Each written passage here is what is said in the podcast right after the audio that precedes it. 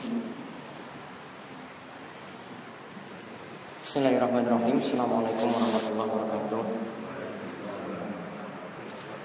Alhamdulillahirabbil alamin. Hamdan katsiran tayyiban barakan fi kam yuhibbu rabbuna wa yarda.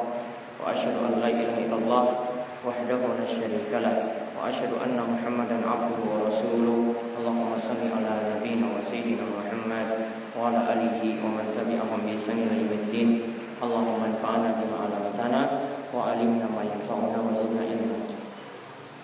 Taib uh, Ikhwan Fiddin Rahimani wa Rahimahullah Alhamdulillah kesempatan malam hari ini kita dapat kembali duduk dalam majelis yang mulia yang mudah-mudahan Allah Subhanahu wa taala senantiasa memberkahi kita dalam kebaikan, memberkahi juga umur kita dan juga senantiasa memberikan kita kesehatan dan juga keistiqomahan.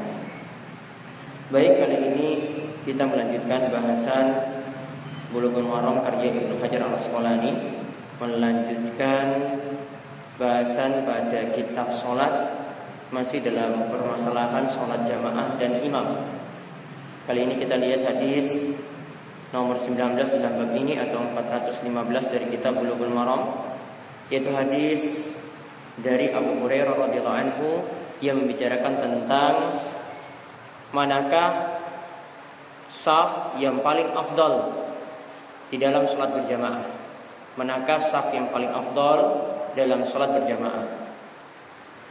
Yaitu hadisnya dari Abu Hurairah radhiyallahu anhu ia berkata bahwasanya Rasulullah sallallahu alaihi wasallam itu bersabda khairu sufufir rijal awwaluha. Saf yang terbaik bagi laki-laki itu adalah saf yang pertama. Wasyarruha akhiruha dan yang paling jelek dari saf laki-laki tadi itu adalah yang paling belakang. Wa khairu sufufin nisa akhiruha wa syarruha awwaluha. Dan saf wanita yang paling baik itu adalah yang paling belakang wa syarruha awwaluha dan yang paling jelek itu adalah yang paling depan. Hadis ini diriwayatkan oleh Imam Muslim. Ada beberapa faedah yang bisa kita tarik dari pembahasan hadis ini. Yang pertama, yang namanya amalan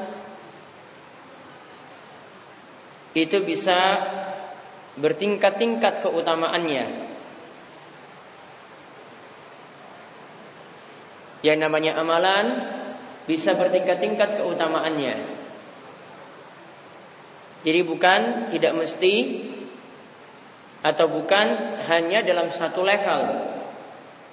Jadi ada amalan yang lebih tinggi dan ada yang ada yang di bawahnya lagi. Dan bisa dilanjutkan pula begitu pula dengan keadaan orang. Ada orang yang keutamaannya lebih daripada yang lainnya.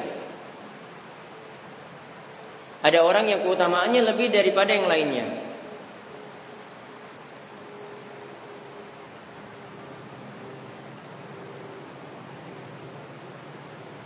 yaitu dilihat dari amalannya. Ya, yaitu dilihat dari amalannya. Dan pernyataan ini terakhir tadi ini membantah pemahaman dari kalangan Murji'ah, Khawaris dan Mu'tazilah yang mengatakan iman itu tidak bertingkat-tingkat. Ini pemahaman keliru. Ya, kalau kita katakan tadi ada yang di saf depan ini lebih utama daripada saf di belakangnya, berarti menunjukkan bahwasanya iman juga termasuk di sini bertingkat-tingkat, tidak dalam satu level. Jadi ada orang yang imannya sempurna, ada orang yang tidak ada imannya sama sekali, ada orang yang dalam keadaan sesat, ada orang yang dalam keadaan di jalan yang lurus. Ya, jadi tidak dalam satu level. Kemudian faedah yang kedua, hadis ini menunjukkan dorongan agar para pria berlomba-lomba untuk menempati saf pertama. agar para pria berlomba-lomba untuk menempati saf pertama.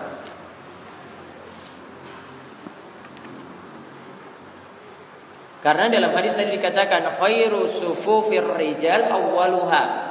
Sebaik-baiknya saf bagi pria itu adalah saf paling depan. Kalau ditunjukkan demikian berarti kita diperintahkan untuk berlomba-lomba dalam kebaikan seperti itu.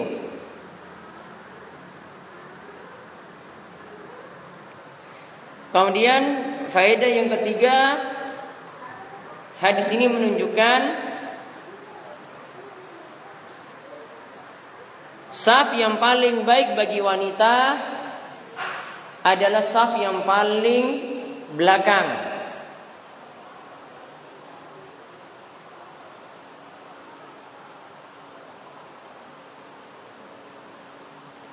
Ini dengan catatan ya, diberi catatan dengan catatan safnya tidak terpisah dengan pria. Maksudnya terbuka dengan pria. Jadi karena ada faktor terbuka ini, maka saf perempuan itu dibuat paling belakang. Ya, kalau safnya terbuka seperti tadi, tidak ada hijab, tidak ada pembatas, safnya itu dibuat dari belakang. Dan ini menunjukkan kalau wanita di suatu masjid itu uh, boleh jadi Pembatas sholat yang itu pendek atau mungkin terbuka tidak ada pembatas masih boleh.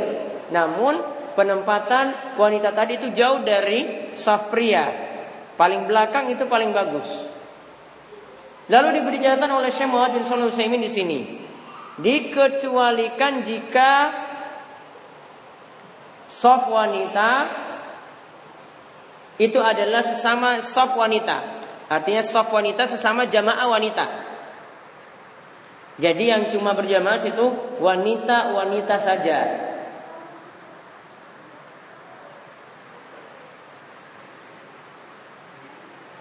Atau soft wanita terpisah dengan soft pria. Misal sudah tertutup hijab atau berada di ruangan tersendiri. Maka kata Syekh Muhammad bin Shalih beliau katakan fazahir anna khairaha awwaluha. Tetap saf yang lebih baik tadi bagi wanita adalah saf yang paling pertama.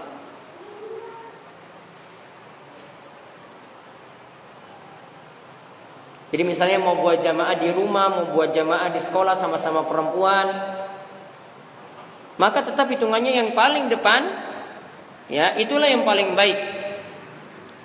Ini kembali kepada keumuman hadis. Lau ya'lamun nasu ma fin nida'i wasafil awal summa lam yajidu illa ayastahimu alaihi lastahamu. Seandainya orang-orang itu tahu tentang keutamaan saf pertama, maka tentu mereka akan berlomba-lomba untuk mendapatkannya dan itu mesti walaupun mendapatkannya itu mesti dengan cara mengundi.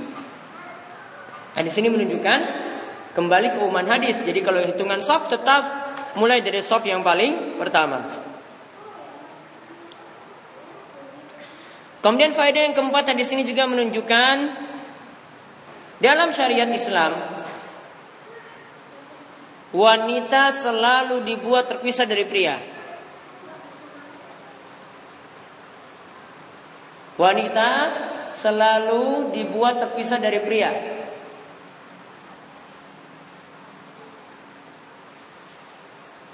Dan dalam beberapa syariat seperti itu. Contoh misalnya dalam masalah soft di sini. Contoh yang lainnya ketika bubar dari jamaah, wanita-wanita itu dipersilakan oleh Nabi SAW lebih dahulu bubar. Tujuannya apa? Biar tidak campur baur antara pria dan wanita ketika itu. Kemudian faedah yang lainnya lagi Sesama jamaah wanita boleh membuat soft. Sesama jamaah wanita itu boleh membuat soft. sekaligus sholat berjamaah.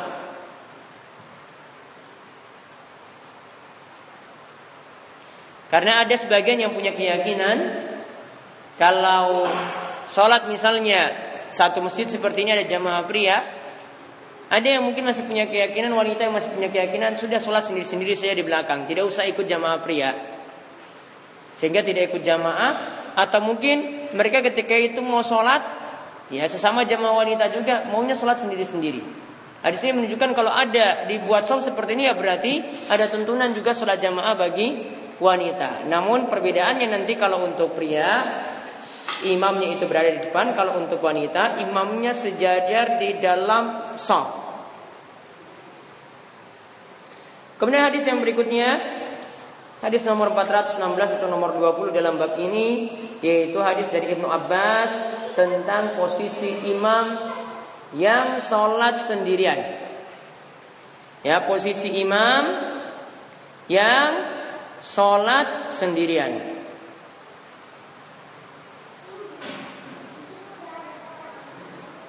Yaitu hadisnya dari Ibnu Abbas radhiyallahu anhu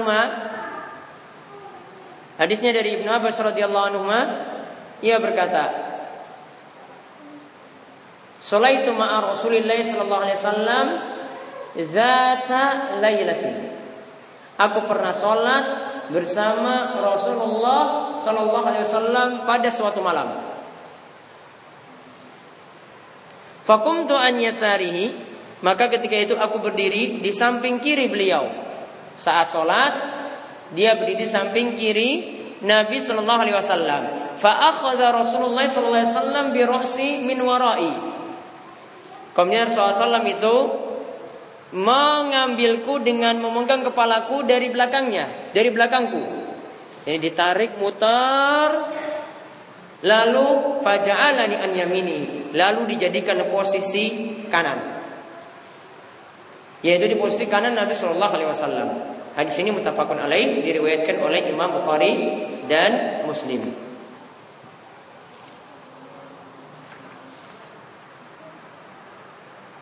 Maka di sini menunjukkan beberapa faedah. Yang pertama,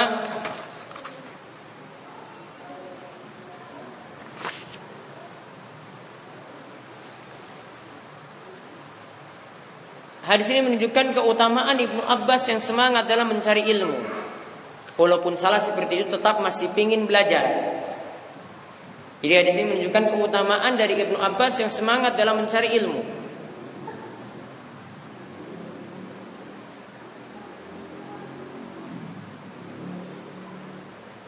Kemudian yang kedua, hadis ini menunjukkan lihat tadi Nabi SAW saat itu didatangi di tengah-tengah sholat. Awalnya beliau itu sholat sebenarnya sendiri. Lalu didatangi oleh Ibnu Abbas akhirnya sholat di samping kiri. Karena seandainya itu uh, sudah dari awal itu sholatnya paling posisi Ibnu Abbas tidak di situ. Sudah diperbaiki oleh Nabi Shallallahu Alaihi Wasallam. Berarti kan dia baru masuk tengah-tengah sholat. Maka berarti Nabi SAW sejak awal sholat itu belum niat jadi imam. Ya, berarti Nabi SAW sejak awal sholat belum niat jadi imam. Maka di sini menunjukkan bolehnya orang itu sholat sejak dari awal tidak berniat jadi imam. Sejak dari awal boleh tidak berniat jadi imam. Artinya sholat sendiri. Lalu di tengah-tengah berubah niat jadi imam. Lalu di tengah-tengah berubah niat jadi imam. Seperti itu boleh.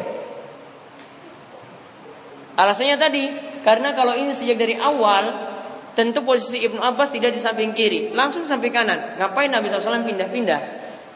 Karena kalau sejak ikut dari awal, sudah sudah tahu seperti itu, Ibnu Abbas kamu samping kanan sini. Namun ketika itu Nabi SAW melihat pas Ibnu Abbas masuk di tengah-tengah sholat berada samping kiri, Nabi tarik putar ke kanan. Ini menandakan Ibnu Abbas baru masuk di tengah-tengah sholat. Berarti sejak awal Nabi SAW tidak niat jadi imam. Maka menurut eh, pendapat para ulama, seandainya ada orang itu sholat sendiri, ini pendapat dari Syekh Muhammad bin Sulaiman dan ini juga jadi pendapat dari mazhab Asy-Syafi'i. Seandainya orang sholat sendiri, lalu di belakangnya ini ngikut sholatnya, padahal dia tidak niat jadi imam, itu pun juga tetap sah. Ya, itu pun tetap sah.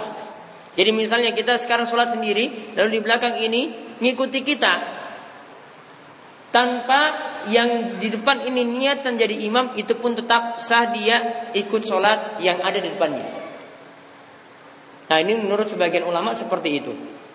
Namun ada yang mempersyaratkan sejak awal tetap harus imam atau tadi imamnya harus tetap berniat jadi imam, makmumnya jadi makmum meskipun nanti niatan imam di tengah-tengah.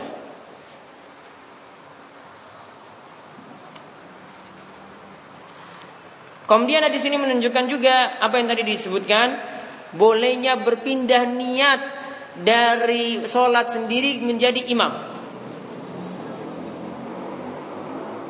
Bolehnya berpindah niat dari sholat sendiri menjadi imam.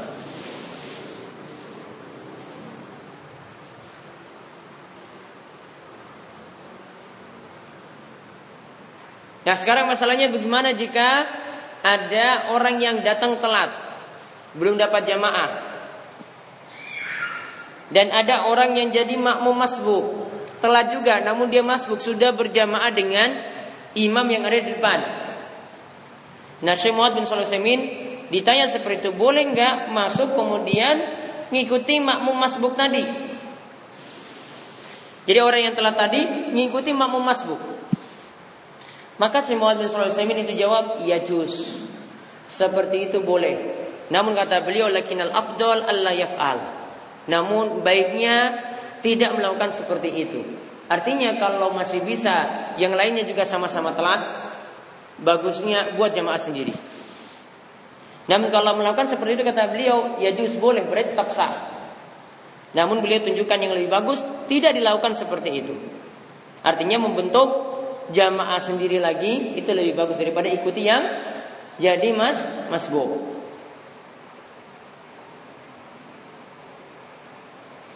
Kemudian faedah yang berikutnya lagi posisi makmum ketika sendirian hendaklah tidak di samping kiri imam. Hendaklah tidak di samping kiri imam.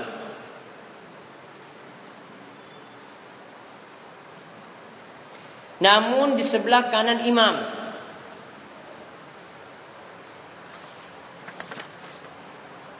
Ya namun di sebelah kanan imam.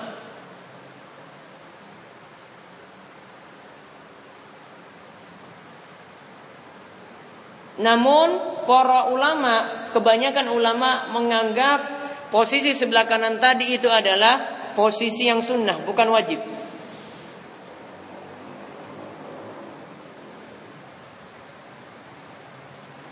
Ya, posisi sebelah kanan tadi Ya, posisi yang sunnah bukan wajib.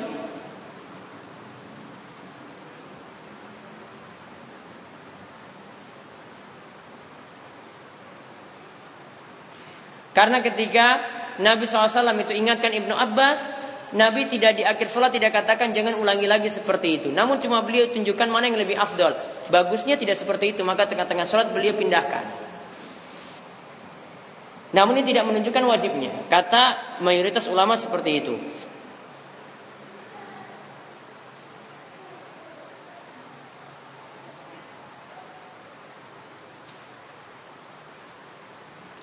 Kemudian faedah yang lainnya lagi, jika ada seorang imam dan satu orang makmum, maka posisinya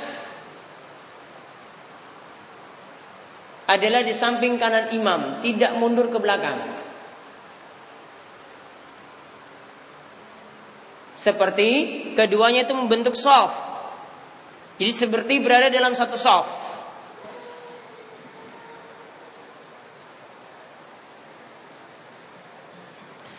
Karena ketika Nabi SAW pindahkan Ibnu Abbas dari kiri ke kanan, di situ tidak dikatakan Ibnu Abbas agar mu, agak mundur sedikit.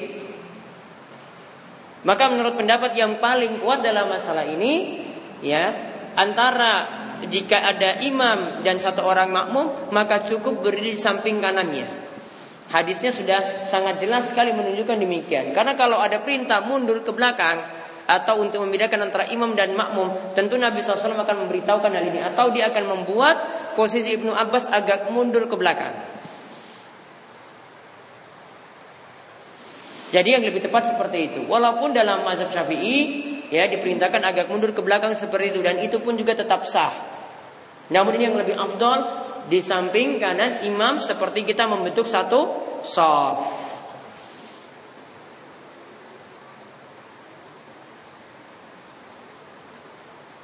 Kemudian hadis ini juga menunjukkan bolehnya bergerak dalam sholat. Bolehnya bergerak dalam sholat ketika ada maslahat atau ada hajat kebutuhan.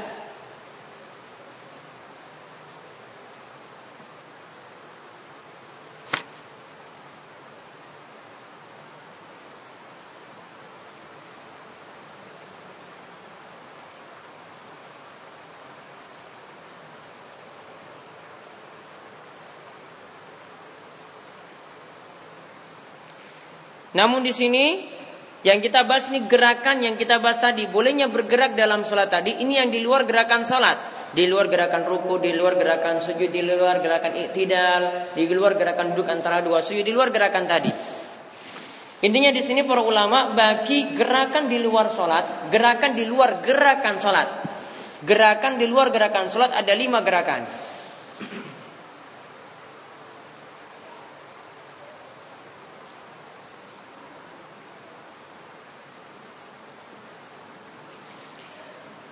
Ada yang pertama gerakannya tadi hukumnya wajib.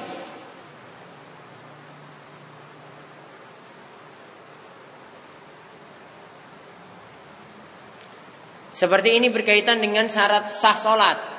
Contoh, posisi kiblatnya dia ketika awal itu salah di tengah-tengah diberitahu pindah ke kanan. Maka dia ketika itu balik ngadap kanan. Ketika itu gerakannya wajib.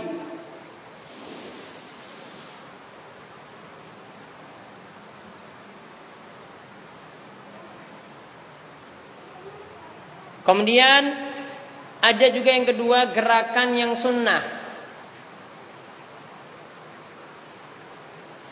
Ada juga yang kedua gerakan yang sunnah. Contohnya merapatkan atau meluruskan soft. Misalnya ada yang keluar, wudhunya batal. Maka samping kanan kirinya itu rapatkan. Ini hukumnya sunnah untuk rapatkan tadi. Atau ada safnya ketika itu bengkok ketika mungkin bangkit dari sujud kedua berdiri safnya tidak lurus maka disunahkan luruskan saf juga bergerak ketika itu untuk luruskan saf hukumnya sunnah sama juga halnya ketika lihat di saf ke depan ada furja, ada sesuatu yang kosong di depan, ada yang pergi dari situ. Maka yang di belakang boleh maju. Dua langkah ke depan. Ini juga hukumnya sunnah.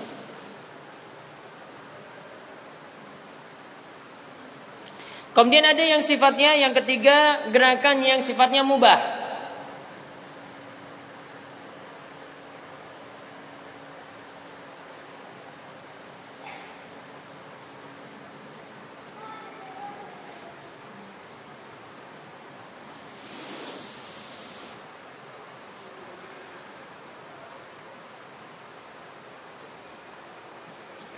Contoh di sini gerakannya ini di sini dikatakan oleh Syekh Muhammad bin Shalih gerakannya itu banyak namun dalam keadaan butuh.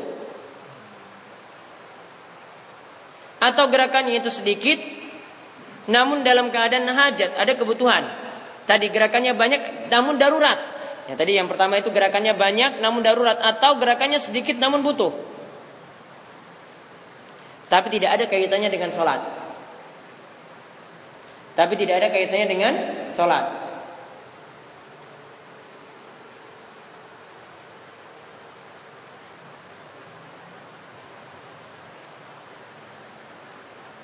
Contoh di sini yang disebutkan oleh Syekh Muhammad bin Sulaiman, misalnya ada yang ngetok-ngetok pintu dan kita sholat pas di samping pintu. Maka boleh gerakan ini di, di kita lakukan gerakan yang sedikit atau gerakan yang banyak. Kalau ini darurat berarti ada gerakan yang banyak ketika itu. Saat berada di samping pintu kita buka. Kemudian sholat dilanjutkan lagi. Ya, ketika ini ya Syekh Muhammad katakan selama dia ngadap kiblat, sholatnya tetap sah karena itu entah itu dalam keadaan darurat atau dalam keadaan butuh. Gerakan seperti itu masih mubah menurut saya Muhammad bin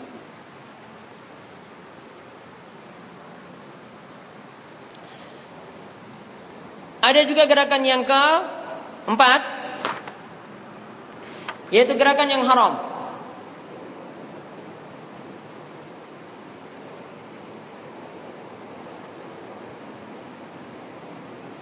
Gerakan yang haram ini gerakannya banyak berturut-turut bukan dalam keadaan darurat atau butuh.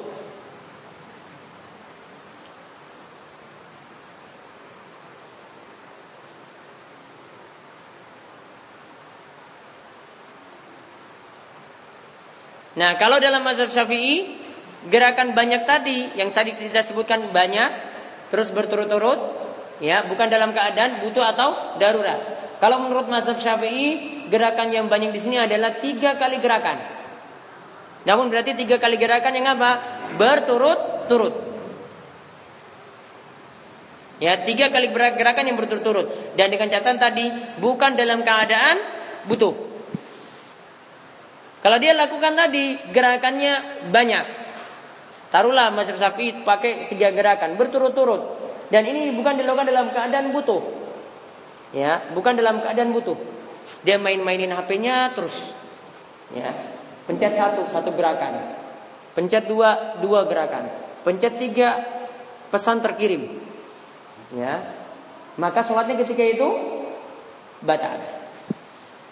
Ya, tidak ada kebutuhan ketika itu. Gerakannya sudah lebih dari tiga gerakan berturut-turut. Beda halnya kalau seseorang misalnya perbaiki petis gerakan satu kali. Di di rokat kedua perbaiki lagi dua kali. Namun tidak berturut-turut, tidak termasuk. Ya, tidak termasuk. Namun kalau menurut Muhammad bin sandar dikatakan banyak bukan tiga kali gerakan. Dilihat orang itu kalau sudah gerakannya banyak dan kita lihat dia itu seperti tidak sholat. Ya, kita lihat dari jauh. Ini kok sholat nggak mungkin seperti itu masa dengan mainin pecisnya terus. Ya, ini bukan gerakan orang sholat. Bagi kalau sudah ditebak seperti itu, maka gerakan ini berarti sudah membatalkan sholat. Namun kalau mau melihat dari mazhab syafi'i, ya tadi dikatakan tiga kali gerakan minimalnya berturut-turut ketika tidak butuh atau darurat. Kemudian ada yang gerakan yang terakhir yang kelima, yaitu gerakan yang makruh. Yaitu gerakan yang sedikit.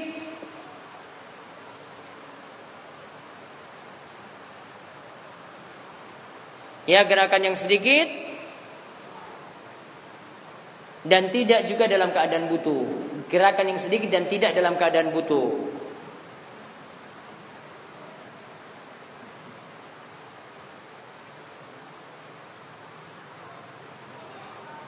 Misalnya dia main, dia pegang-pegang jamnya terus lanjut lagi.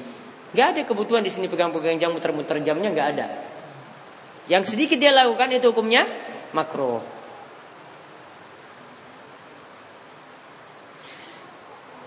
Nah itu tadi lima gerakan tadi. Kemudian faedah yang lainnya lagi bolehnya bermakmum dengan anak kecil. Ibnu Abbas ketika itu masih kecil.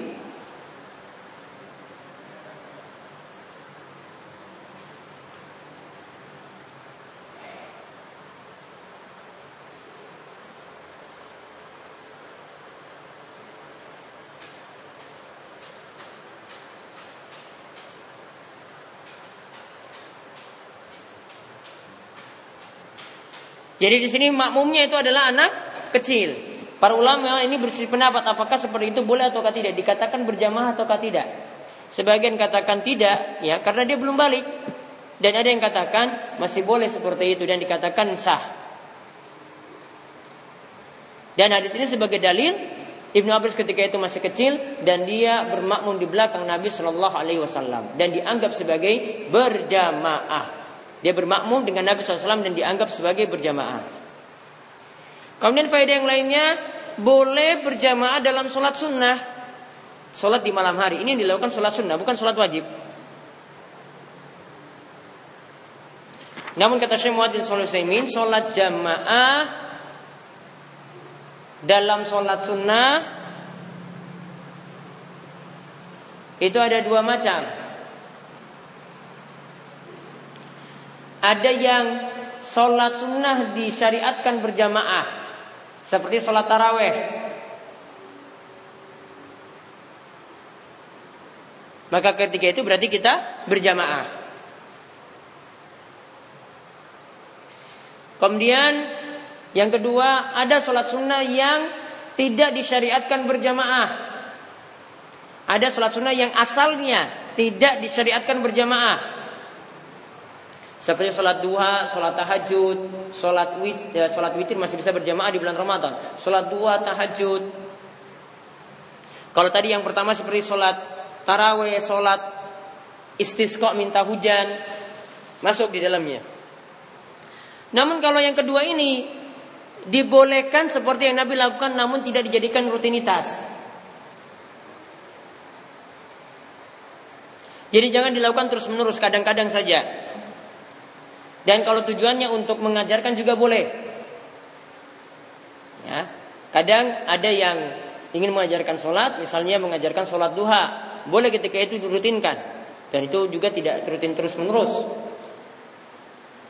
Namun kalau dia dijadikan rutinitas seperti uh, dijadikan rutinitas pada malam tertentu, misalnya malam Jumat, ayo bapak-bapak, ibu-ibu kita sholat berjamaah. Misalnya sebagian ya ada yang melakukan sholat tasbih berjamaah, maka ini harus butuh dalil. Kalau tidak ada dalil tidak boleh, karena dia sudah rutinkan setiap malam Jumat terus menerus.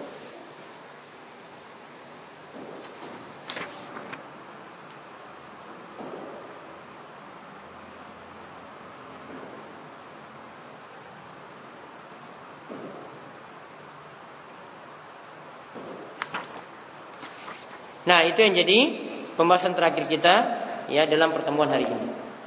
Ya, sampai pada faedah yang terakhir tadi.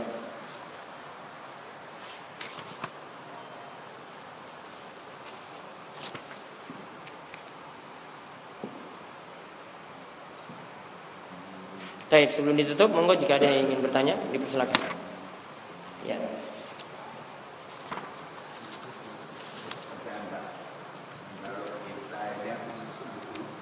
habis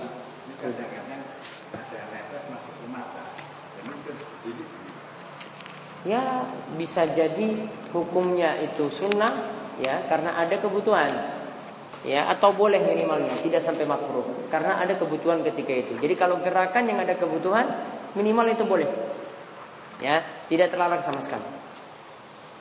Ada lagi?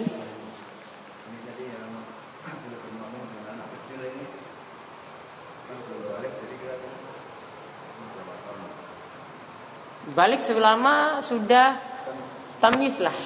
Minimal sudah bisa ketika itu mengerti sesuatu meskipun belum balik. Ya. Kalau sangat-sangat kecil ya enggak. Ya.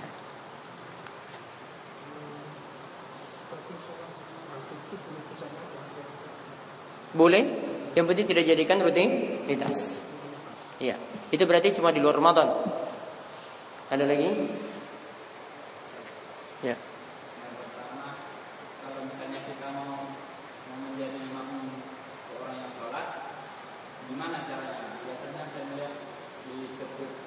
Pundak pundaknya.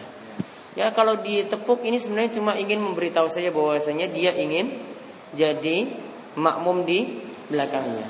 Allah masih termasuk maslahat masih tetap boleh. Cuma untuk memberitahu saja.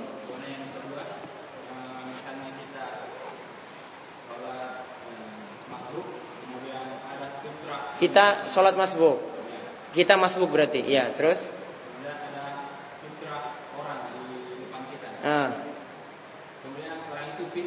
Perang itu pergi ya terus sampai misalnya jarak berapa berkiraan jarak kita bisa melangkah ke depan. Ah, tayyib. Kalau gerakannya itu banyak, ya gerakannya itu banyak tadi pakai aturan tadi, gerakannya itu banyak baiknya tidak berpindah dari tempat tadi. Jadi tetap sholat, misalnya kita berada di saf ketiga di situ, orangnya di depan kita asalnya di saf kedua, ya kalau kita pindah kita butuh satu dua tiga empat sampai lima langkah untuk sampai ke dinding sini untuk dijadikan sutra. Maka baiknya tetap di tempat. Namun kalau gerakannya cuma satu langkah saja, ada dua langkah boleh maju ke depan untuk cari sutra ketika itu. Yang penting gerakannya tadi tidak seperti orang lihat itu seperti orang jalan. Ya, jadi cuma satu atau dua langkah itu masih tetap masih dianggap wajar. Ada lagi?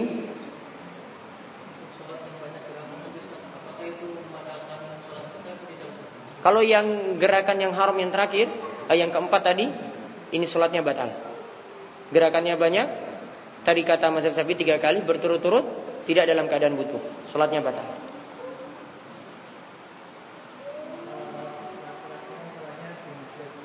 Laki-laki sholat masjid.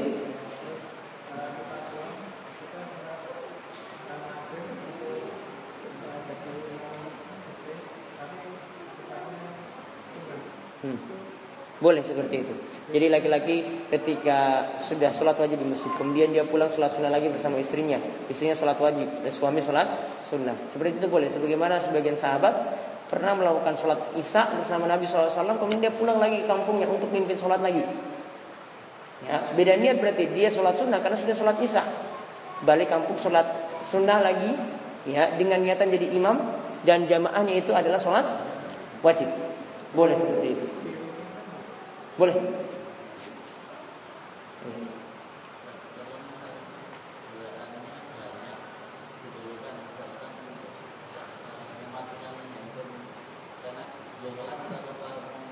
Hmm.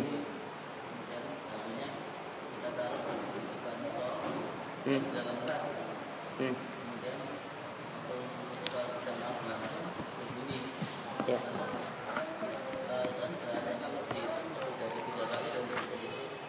Baik. Tapi dia dalam keadaan butuh, maka minimal hukumnya mubah. Ya, kalau gerakannya itu dalam keadaan butuh tadi, kalau dalam keadaan butuh atau darurat, baik banyak ataupun sedikit tadi, maka sifatnya itu adalah mubah. Ya, namun kadang bisa menjadi wajib jika suaranya itu sampai mengganggu, maka ketika kita langsung dimatikan. Nah itu nggak bisa. Kalau ini kan gerakannya sedikit. Ya. Ya batal jadi jadi. Itu sudah gerakannya sudah tidak seperti sholat lagi nggak boleh. Hmm. Kalau masih di kantong sini kan cuma dipencet saya gini saya sudah mati. Itu boleh. Nah itu saja yang bisa kita sampaikan untuk pertemuan kali ini mudah-mudahan bermanfaat. Ya subhanallah wa bihamdika asyhadu an la ilaha illa anta astaghfiruka wa atubu Assalamualaikum warahmatullahi wabarakatuh.